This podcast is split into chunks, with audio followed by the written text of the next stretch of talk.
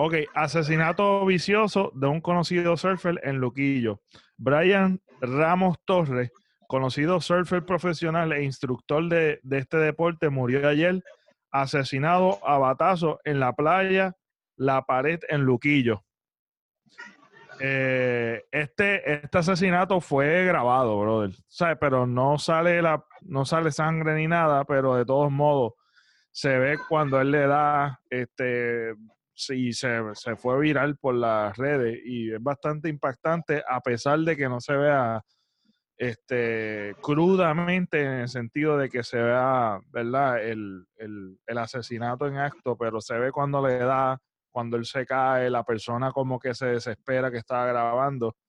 La policía arrestó a Jesús Bonano Laureano, de 58 años, quien fue identificado como el asesino y quien además era su competencia en cuanto al negocio de alquiler de tablas e instrucción de surfing se refiere. Según el vocero, todo inició cuando cerca de las 5 de la tarde, Brian, quien fue el que lo asesinaron, vio a 3 turistas que habían alquilado sus tablas a su competidor, o sea, al tipo que asesinó al chamaco. Jesús Bonano Laureano, de 58 años, enfrentando problemas en el agua. A pesar de que no eran sus clientes, Brian nadó para auxiliar a los turistas, los que trajo a salvo a la orilla. O sea que Brian, básicamente el chamaco que fue asesinado, rescató a 3 clientes del señor que asesinó. Exacto, ok. Y Brian entonces le dijo a Bonano Laureano que estuviera pendiente de sus clientes que casi se ahogaban. De acuerdo a los testigos, hubo una breve discusión entre Bonano Laureano y se fue. Bonano Laureano se fue, el que lo asesinó. Poco después regresó con un bate y comenzó a romper las tablas de Brian. Y a amenazarlo a ambos. Ambos empezaron a discutir cuando Bonano Laureano le dio un batazo en la cabeza y al verlo caer continuó golpeándolo en los costados, causándole la muerte frente a los presentes que se encontraban en el lugar, incluyendo la familia de Brian. Esta noticia la estoy sacando de Molusco, la cual también fue sacado por el vocero. Cuando yo vi el video y cuando yo vi como que mucha gente estaba compartiendo la noticia, fue que yo la leí, porque mayormente yo no me detengo a estar leyendo todas las cosas, sino que vi como... El video. No, perdóname, vi las fotos de él y vi los titulares como que asesinaron a tal persona. Ajá. Y como lo estaban compartiendo tanto, me intrigó a verlo. Okay. Y me enviaron por WhatsApp el video, la noticia también. O sea que se empezó a regar bastante rápido. Por lo menos dentro del círculo de las redes sociales que yo tengo, vi como que se fue viral en la noticia. Cuando veo el video, es impactante ver cómo la persona pues le mete un batazo, pero no se, vuelvo y te digo, no se ve directamente la víctima. Una tragedia, sinceramente una tragedia. El primer batazo fue por la cabeza. Por la cabeza. Y, ¿verdad? Mi sentido pésame a la familia, que descanse en paz y... Es una noticia súper lamentable, pero me dio, pues ya parece que tenían problemas y roces entre ellos dos. Sí, me imagino que sí, obviamente pues el negocio, son competidores, ¿sabes? Exacto. Y también estaba diciendo a la familia, estaba expresando como que él no tenía los permisos, el competidor de él no tenía los permisos.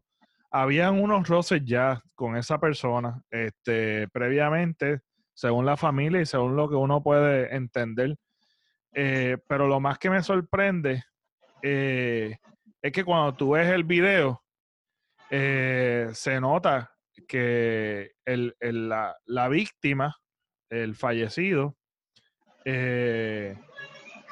estaban discutiendo los dos eufóricamente con un coraje terrible. Se notaba el coraje, se notaba que había algo bien fuerte, pero que jamás y nunca tú pensarías que pues va a suceder una tragedia. Eso sí. Sí. También me parece súper increíble, hermano, que pase una cosa como esa. Es la cosa. Que eso fue un crimen, se olvidó la palabra, ¿verdad? De repente, tú sabes, que no fue algo planeado, tú sabes. Pero... eso es lo que yo voy. El detalle de que para que tú veas lo que un impulsivo, coraje... un crimen impulsivo, tú sabes. Un crimen impulsivo, tú sabes. Que a veces uno piensa, que lo voy a meter un batazo, lo voy a meter un... Tú sabes que mayormente surgen peleas y ya. Yo me imagino que lo mismo que tú dijiste ahorita tiene que haber influido. Tal vez Brian lo amenazó con que lo iba a acusar de que no tenía papeles o algo así. Y eso fíjate, fíjate, lo que se estaba viendo en el video como tal, era como que estaban discutiendo, era como un coraje bien terrible. Ambos estaban en coraje. Y de hecho, el Brian como que lo estaba invitando también como para pelear, pero el chamaco vino con un bate, ¿me entiendes? Le metió directamente en el cráneo. Y se nota, y se nota. O sea, ajá, exacto, es como que... algo por coraje, tú sabes. Sí, que yo lo que pienso es como... que se salió fuera de proporción, no fue planificado, y tú no piensas que eso va a causar ese impacto. Y aún así, lo que me hizo reflexionar realmente, y quiero salirme de la noticia ya mismo, porque se nota en el video y en la intención del tipo, se nota, y podemos deducir, y no se justifica, volví digo, el crimen no se justifica. Y lo que él hizo no se justifica, pero que se nota y podemos notar que la persona no tenía la intención de matarlo. Era una intención de meterle un cantazo porque quiero quemarle esta furia y este fuego que tengo por dentro. Cuando tú tienes coraje que estás peleando con alguien, tú sabes. Y yo creo que todos hemos pasado por algo así en un momento dado de nuestra vida, de que estamos con coraje y queremos como que pelear y nos empujamos o lo que sea. Pero para que tú veas que un coraje a lo que puede llegar, mano. Y eso... y eso quiere decir que un coraje puede llevar entonces a impulso, a cosas que no hubiera, si lo hubieras pensado, hubieras tratado con las manos y nunca las hubieras hecho. Porque ¿por qué no darle por las piernas? ¿Por qué no darle por el estómago? Porque rápido, ¿qué pasó? El coraje, que es lo primero para la cabeza. Ajá. Es la cosa. Y eso es lo que me llevó a reflexionar, a lo que quiero hablar un poquito contigo, de lo que es el coraje, mano. Tú sabes, lo que es la ira y lo que a veces uno, por la ira, el impulso o por la impulsividad de uno, comete unos errores de tragedia porque de por vida, porque realmente ese error lo va a perseguir de por vida, ahora va para la cárcel, lo acusaron, y es una cascada de cosas que se pudieron haber evitado. O sea, obviamente quiero reflexionar sobre esto porque también eso nos aplica en nuestra vida, a nuestra vida diaria. El coraje el coraje no es lo malo es cuando tú actúas bajo coraje. O sea, el coraje no es el problema es lo que haces después del coraje. Y es bien importante tener eso en mente porque el coraje es algo normal, el coraje, la furia, la ira, el estrés. Es algo normal, lo normal no es estar bajo estrés todo el tiempo, bajo coraje todo el tiempo, ahí es cuando se empieza a complicar tu salud por todas estas cosas. Entonces, el coraje como tal no es un... es algo para defendernos, hay un peligro, pues tú te defiendes, el estrés. Por eso es que cuando uno tiene coraje o cuando uno tiene estrés, uno llega a un momento de que uno tiene como que más fuerza de lo normal y a veces tú no sientes ni el dolor. Yo no sé si te ha pasado que de momento por coraje le metes un cantazo a un árbol o a un objeto bien fuerte. Y tal vez no sientes dolor, pero cuando se te va el coraje, se te va el estrés, empiezas a sentir el dolor, porque nuestro cuerpo está diseñado para defendernos, para sobrevivir, y ese tipo de cosas, ¿verdad? Entonces, yo me puse a buscar información sobre esto y quiero compartir unos consejos que realmente es bien difícil hacerlo. Es bien difícil hacerlo cuando uno está en coraje, y yo creo que cuando uno está tranquilo, tener las cosas en mente, educarnos, ¿verdad? Educarnos nosotros y tenerlo en mente porque pues tú no puedes prepararte en la batalla, tú tienes que prepararte antes para la batalla. Una de las cosas, uno de los consejos que encontré y me parece magnífico es ser consciente de las situaciones que te generan la ira. Eso es, yo creo que un consejo súper sabio, el hecho de que tú te identifiques y tú identifiques qué cosas en tu vida diaria te causan coraje. Correcto, ¿cuáles son los causantes? ¿Cuál es lo que le da inducción a ese coraje? Etcétera, etcétera, mano. Eso es lo primero. Ya cuando eres una persona adulta, considero yo, tú tienes que saber, mano, por lo menos qué es lo que por lo general te causa coraje, porque puede que haya cosas nuevas en el transcurso de la vida que te causan coraje, pero por ejemplo, tú tienes que saber ya, estas cosas no me agradan, estas cosas no me gustan, así que estas cosas me van a causar coraje. Y si son ambientes, por ejemplo, pues no te metas en un ambiente en el cual tú sabes que te va a causar un coraje, que te va a causar una ira, etcétera, etcétera. Y yo considero también que lo más importante de esto es aprender también qué te calma ese coraje y qué te calma esa ira. Es la cosa. O sea, porque, como dije ahorita, pueden haber cosas nuevas en el resto de tu existencia que te causen coraje, pero tú también tienes que buscar varias cosas o una cosa, aunque sea, que te ayude a calmar esa ira. Es la cosa. En mi caso, a mí lo más rápido, lo más fácil que me causa la ira es escuchar música, mano. Ok, brutal. A escuchar música, o si estoy haciendo algo, lo que esté haciendo, pero es escuchando música. Y la música es lo más rápido que a mí me calma, lo más rápido que a mí me relaja la música. Sí, mano. A mí... Para las personas que hagan lo mismo, que busquen qué es lo que les calma. Es la cosa. Y no, en momentos dados, un ejemplo. A mí lo primero que yo pienso de mí es... Cuando yo estoy bajo coraje, me voy y corro. Me pongo los tenis, me pongo a correr, me alejo de la situación por un momento y hago una actividad de ejercicio, que en mi caso en particular da la casualidad que es un ejercicio que también es creo que es una de las mejores recomendaciones, es quemar ese estrés y ese coraje con algo que realmente te aleje de la situación por un momento. Quemes todo ese coraje haciendo ejercicio, toda esa energía la quemes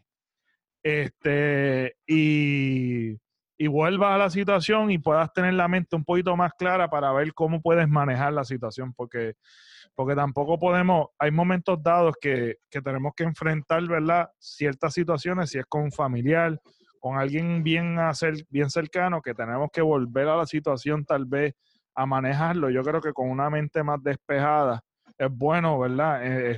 Tomar la decisión de, ok, ¿en dónde nos quedamos? Ahora que estamos tranquilos, ¿cómo lo podemos manejar? Yo creo que eso es una de las cosas que a mí me ayuda, porque a mí una de las cosas que me encanta, mano, me fascina, es correr, mano, no en una pista, no en el gimnasio, es correr afuera, en las afueras de tu casa. A mí eso es una de las cosas que a mí me encanta.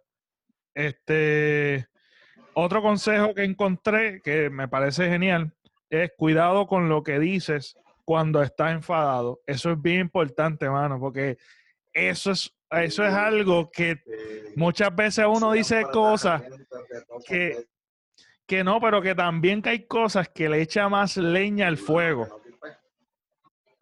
Como por ejemplo... Ah, perdóname. Ajá, dime. Dale tú. Pues mira, como por ejemplo que dice, borra las palabras nunca y siempre de tu diccionario. Eso es bien importante. Porque muchas veces, a veces uno puede, como estabas diciendo tú, a veces uno cuando está bajo coraje dice cosas que después trae una cascada de eventos, peor aún, no se calma. Que uno dice, diantre, hubiese evitado decir X o Y cosas. Y yo creo que el ejemplo que estábamos dando en la noticia, que en este caso fue un daño físico y pues que le causó la muerte, lamentablemente, a una persona, también podemos matar las emociones, el espíritu, la relación tuya con lo que tú dices. Y yo creo que nunca y siempre hay que quitarlo, porque a veces uno es eso. A veces con una sola palabra podemos ofender a otra persona y esa otra persona nunca olvidar esa ofensa, aunque te perdone, pero nunca olvidarla, y crea una grieta o una cicatriz en la relación, a veces irreparable, mano. Exactamente, mano. Y eso es bien importante, y más cuando se trata de la gente que más ha llegado a ti. Lo que está en coraje, siempre trata de estar en tu mente, aunque digas lo que ella, trata de no ofender, hermano, trata de no ofender, porque después no hay vuelta atrás, hermano. Por eso es que es mejor quedarse callado y alejarse de la situación un momentito para bajarle. El respeto se pierde. Sí, regresar está difícil. Otro consejo es cuando sientas que ya no puedes más, tómate un respiro. Eso es un clásico, obviamente. O sea, hay que salir de la situación, de lo que te está molestando, si puedes. Lo más difícil es cuando no puedes salir de la situación.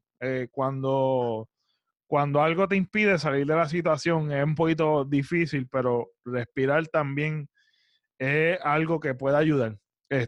Yo no lo he hecho. Eso es algo que yo respiro. Yo creo que saliendo, haciendo ejercicio, escuchando música, también a mí me ayuda. Hacer otra actividad. Conoce... Tratar de calmarse ahí, en el mismo ambiente es bien difícil.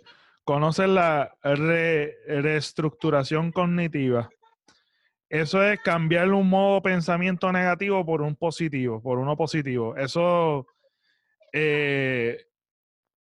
muchas veces repitiendo cosas o frases. Yo creo que yo he hecho varios podcasts en el pasado que hablo de esto, hablo del uno tener siempre en mente, o tener en la cartera, o tener en el teléfono, que es lo primero que uno tiene, frases y cosas que realmente te ayudan a levantar tu espíritu y a despejarte. Y si uno pudiera ponerlo en la mente o tenerlo memorizado, es bien bueno en cuanto no solamente a ira, sino como que si tú estás como que en baja, down, repetir cosas buenas para levantar tu espíritu es algo positivo, sí. Es algo también un consejo bueno. Sí, eso siempre ayuda, man. El teléfono, todo el mundo tiene el teléfono,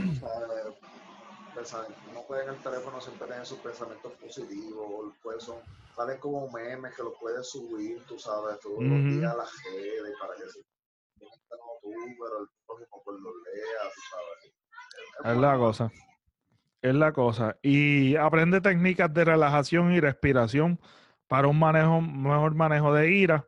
Eso también, obviamente, si ninguna de las que hemos mencionado aplica o quieres aprender aún más, pues es bueno buscar. Nunca es malo, ¿verdad? Aprender cosas nuevas y más, como dije en el principio, de que uno tiene que prepararse para estos momentos porque la ira es parte de tu vida, tus corajes son parte de tu vida, el estrés, las emociones, la alegría, la tristeza, todas estas cosas son parte de tu vida porque pues tú eres un ser humano y vas a experimentar todas estas emociones.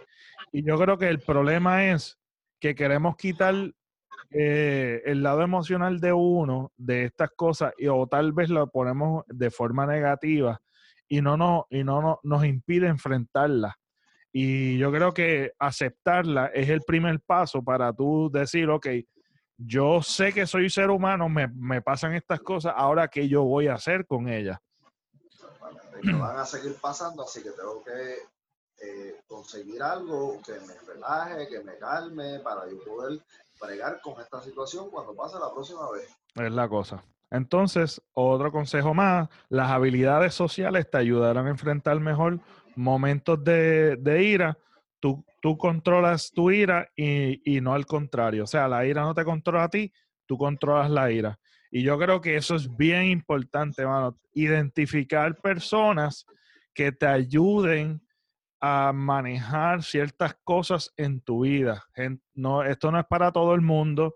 Gente que tú tengas confianza, que tú te sientas libre de que te juzguen, que tú sientas la libertad de poder expresar, de poder escuchar a esa persona, que sea una persona obviamente sabia, que no sea peor, porque yo creo que el peor amigo es que te enciende más el coraje, te enciende más, creo que te aumenta más la emoción que tú tienes, que no te está ayudando en el momento dado.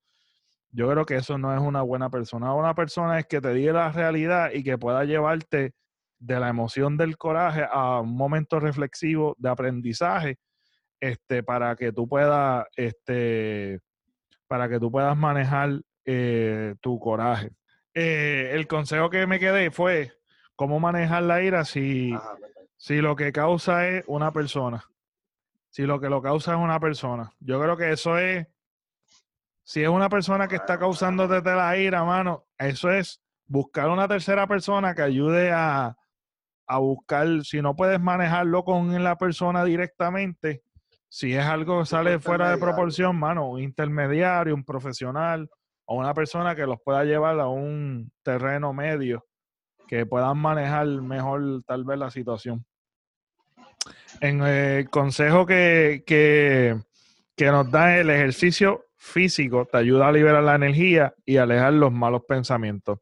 Eso es lo que yo acabo de decir, que una de las cosas que a mí me ayuda es hacer ejercicio, mano. Eso es un palo. Siempre y cuando puede, porque el problema es que tenemos que identificar cuando no podemos qué vamos a hacer también, y por eso es que es bueno también tener otras herramientas para ayudar el manejo del coraje. Un buen método para dejar volar tu mente es escribiendo. También es una práctica que yo hacía antes, mano. Cuando yo estoy inspirado, cuando mayormente yo estoy inspirado es que tengo diferentes emociones y utilizaba esas emociones para escribir. Y escribir cosas, qué sé yo, por lo menos yo, en mi caso era escribir en formato de poema, aunque tal vez no tenía nada de poema, pero el yo tener en mi mente como que estoy escribiendo como si estuviera diciéndole a la persona o a mí mismo o a la situación, me ayuda como a ese momento creativo, me ayuda mucho a irme, a alejarme de la situación y de desahogo. Eso sí funciona y a mí me ha funcionado, pero últimamente eso no es lo que yo hago. A veces en mi coraje se está como que desenfocando. A veces en el coraje, yo a veces prendo la grabadora y me pongo a hablar yo mismo. Eso obviamente se queda ahí, pero me pongo a hablar yo mismo y a hablarme yo. Sí, sí. Bien duro. Espérate, a ver si puedo enfocar esto. No sé qué pasó. Ahí. Pues pues ríete hasta de tu sombra. Eso es bien difícil, es una práctica que yo he visto, pero a mí no me gusta. Reírte sin ganas funciona, porque yo lo he hecho, pero no me gusta, no es una práctica que me gusta. Comienza a reírte sin ganas y fuérzate a reírte sin ganas para que tú veas que te empiezas a reír tú. Sí, inténtalo los días que estés ahí random y te vas a reír. Mira, entonces el último consejo es: si crees que tienes problemas serios a la hora de controlar tu ira, ayuda profesional. Eso es, yo creo que una de las cosas bien importantes. Yo creo que ese es el más difícil, a que una persona por ella misma llegue a esa conclusión, mano, de verdad. Hay muchas personas que creen que llegar a eso ya es estar mal de la mente, una cosa así, tú sabes. Y yo no considero que ese sea el dilema, ¿verdad? Pero la gente lo piensa así, mano, y por eso nunca llega a pedir o a tomar esa ayuda profesional, mano. Sí, porque yo creo que nosotros estamos bien reforzados. Y yo creo que mal reforzados. Yo diría que estamos equivocados en ciertas cosas que no es que sean malas totalmente, pero sí refleja un problema. Me explico. Nosotros estamos bien conscientes de que si yo tengo un dolor, voy a un doctor. Pero ¿qué pasa? O tengo un dolor o un síntoma, voy a un doctor. O voy a la farmacia, me compro cualquier pastilla y me autorreceto. ¿Cuál es el problema aquí? Es que los medicamentos no es el demonio o no es algo malo, pero esa es la malutilización de los medicamentos, es el problema. Muchas veces tenemos algún síntoma o lo que sea, y no sabemos a dónde acudir, y no tenemos un doctor primario. Muchas veces no tenemos doctor primario, no sabemos, vamos a cualquier doctor, y muchas veces la primera elección es la peor. Es bueno siempre identificar qué doctores o qué cosas yo puedo confiar de que yo pueda ir, y me dirija. ¿Mm? A veces hay que buscar una segunda opinión también, porque un médico te puede decir algo, no necesariamente está con segunda y tercera opinión, hermano. Yo considero que la cosa es así. Exacto, sí, no, pues claro. El detalle es que no tenemos la paciencia y queremos la solución al momento. Y ese yo creo que es el problema, y el desespero es el problema. Que por eso es que es bueno, antes de que tú tengas cualquier situación de salud, es bueno identificar dónde yo puedo confiar, en quién yo puedo confiar. Cuando de momento tenga el desespero, pues yo sé que yo descanso en que yo voy y me van a dirigir donde me pueden ayudar apropiadamente, porque muchas veces el doctor no te puede ayudar, pero te receta cualquier cosa y vete. Y yo creo que eso son prácticas incorrectas. Y yo creo que nosotros estamos mal educados por la sobre no sé si decirlo, no sé si es correcto el término, pero es muchas veces los anuncios demasiado de que lo primero que pensamos es lo que hemos visto tanto en los anuncios, medicamentos, doctores, medicamentos.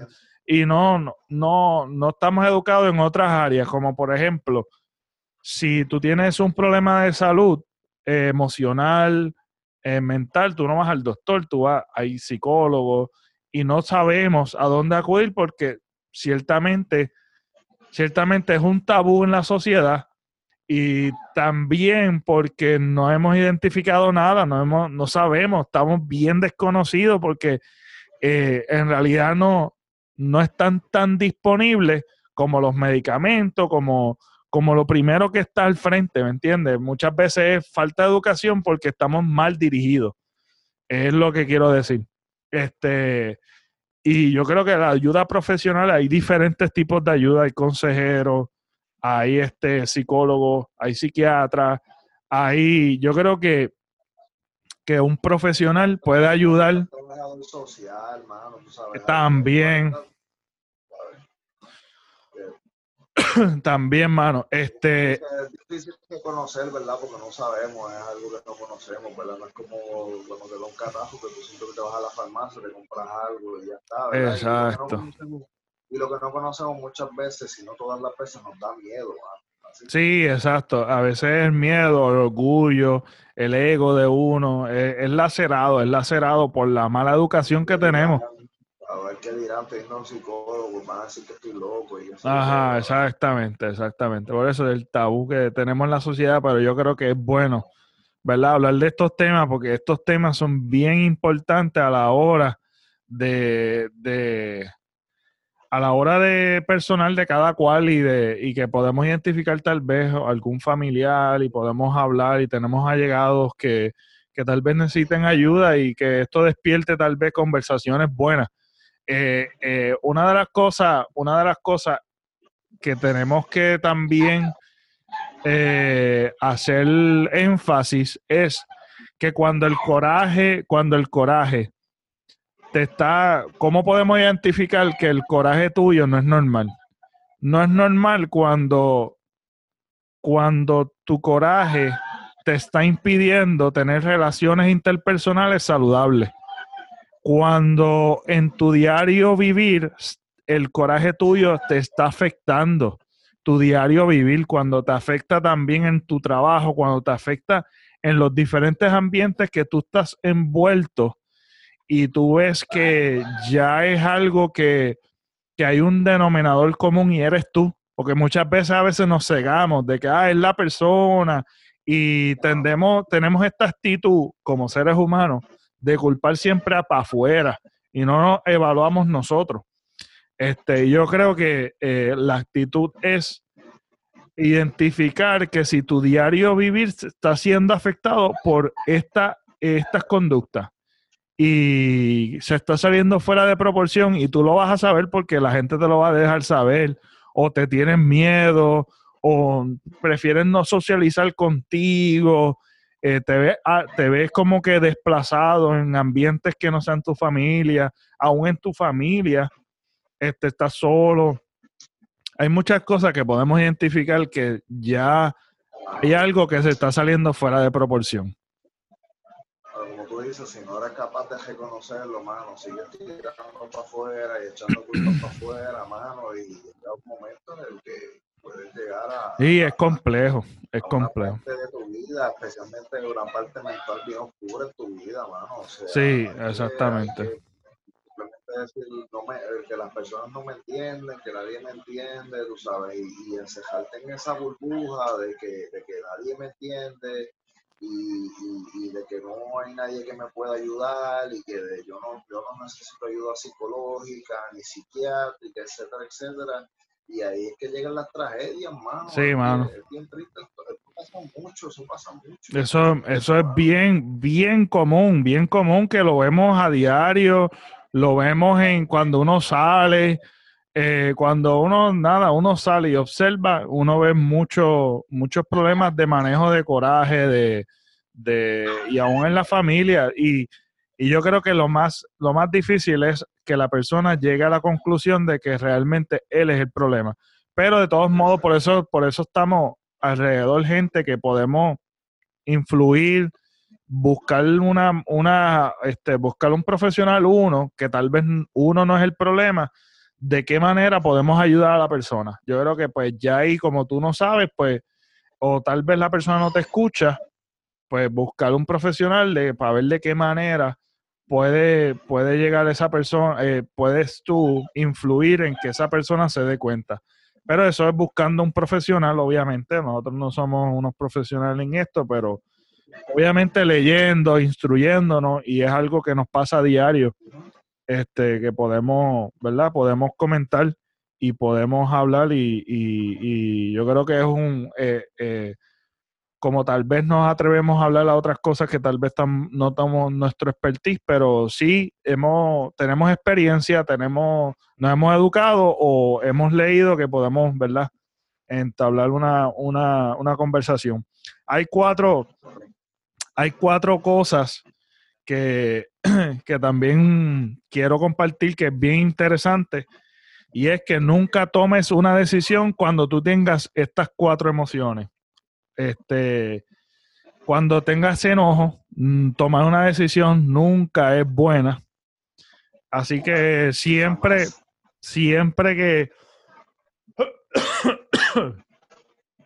que tú tengas un coraje, tomarle una decisión enojada es probablemente una decisión la cual te vas a arrepentir. Es la cosa.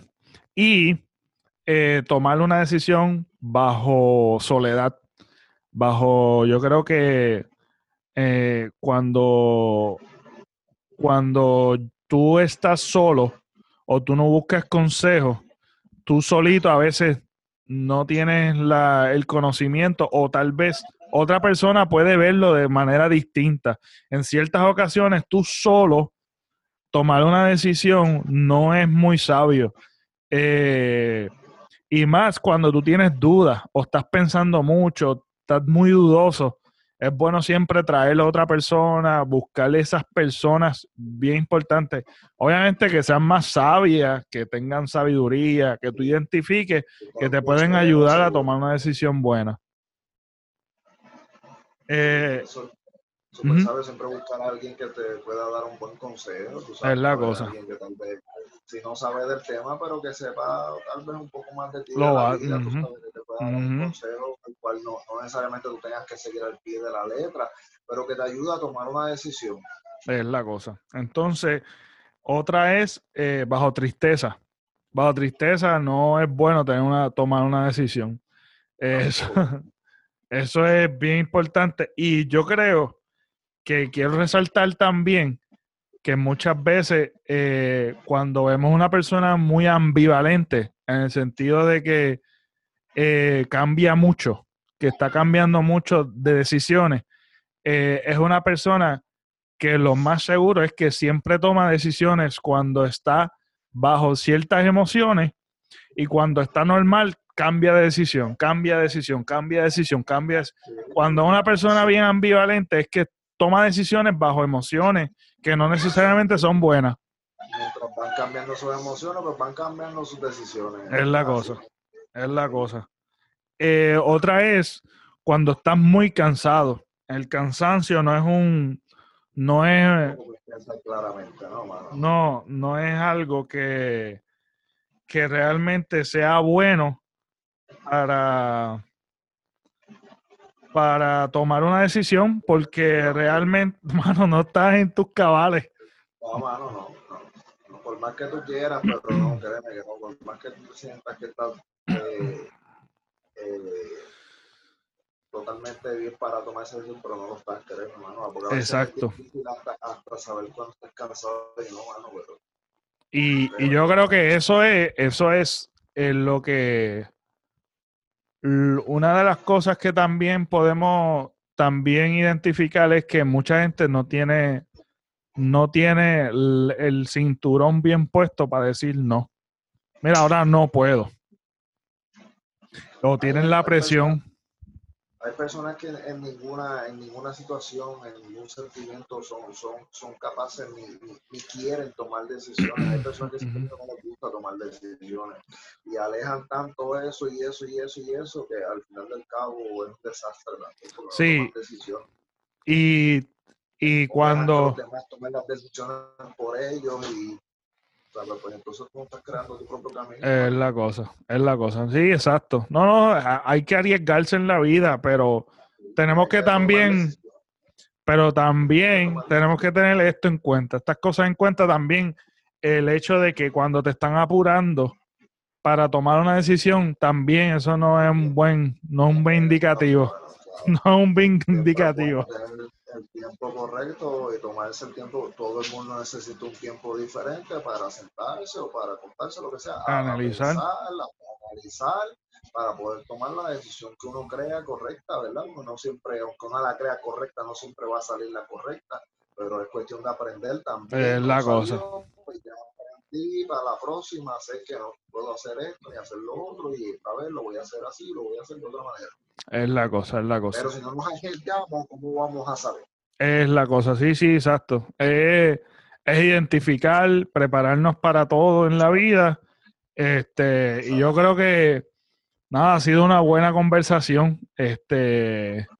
Y yo creo que es algo, es un momento de reflexionar, ¿verdad? Esta noticia que fue bien trágica fue un momento reflexivo totalmente, mano. De verdad que reflexivo, porque nos hace mucha falta tener más conversaciones así, de estos tabúes que en la sociedad realmente no nos están ayudando a evolucionar como seres humanos. Así que nada, Deansi, gracias, brother. Nos vemos. Hasta la próxima.